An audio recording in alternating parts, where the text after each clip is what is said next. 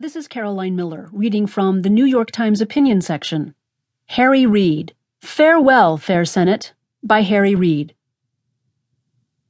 In my time in the Senate, I've served with 281 senators. I've rarely given advice unless asked. But since I am leaving the Senate floor for the final time, I have a few things to say. To Republicans, I say recognize the difference between campaigning and governing, and beware of knee jerk opposition to the accomplishment.